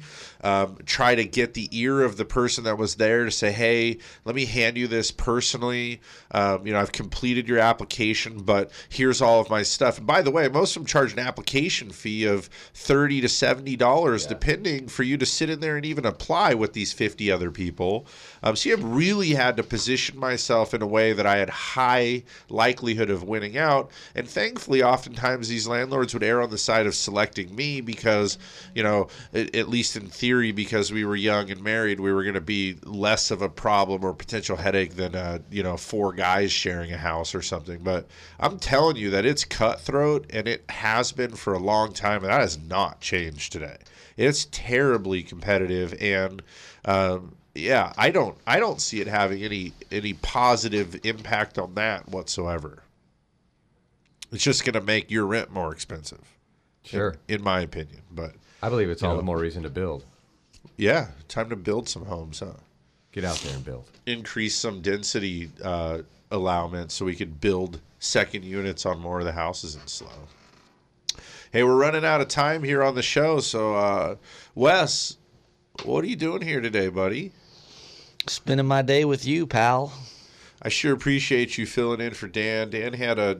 Um, unfortunately, a funeral to attend to and couldn't be here today. As you all well know, I can't do this show alone. Um, you guys like to tease me that I could talk for two hours straight, but uh, I'm glad that I don't have to. Um, Wes, I am eternally grateful for all that you do, not only here in supporting the show, but also professionally. Um, You know, and just being a great resource for so many people, and I'm and I'm sure that there are people out there today that are wanting to get a hold of you to have you sell their house or help buy one, or just to find out how to get a hold of uh, Shay and Wendy. So throw out some contact information here. My direct line is uh, eight oh five, eight oh one, seven oh six one. You can email me at Wes at Wes Burke, W E S B U R K dot com. Check us out at Patterson Realty dot com. You gushed over your new additions, um, Shay and Wendy, and how proud you are to have them representing you. Um, likewise, I'd like to say that I, I am pumped to have you aboard, Mike. It's um, as as most of you could imagine, it's been uh, a lot to learn. It's a lot to get your arms around to to really be good at this. And, and Mike and I have spent a lot of time together lately. I'm really excited about what you bring to the table, and uh, I'm even more excited that you're willing to show up here today uh, in hopes that soon I can start getting some Saturdays off. Um, yes, sir. But uh, thank you um, greatly for coming in today. It's, it's great to have you on. My if pleasure. You guys are interested in getting a hold of us for any reason, if you want to look into um, taking advantage of the new lower mortgage insurance rates, or if you want to take advantage of these new low interest rates, if you have any need at all or just want to talk about it, give us a call. We're at five four three loan, which is five four three, five six two six. Likewise, we're on the web at central coast lending dot com, so check us out there. Thanks much for being with us. We'll be back ne- next week with another live episode. You guys have a great week.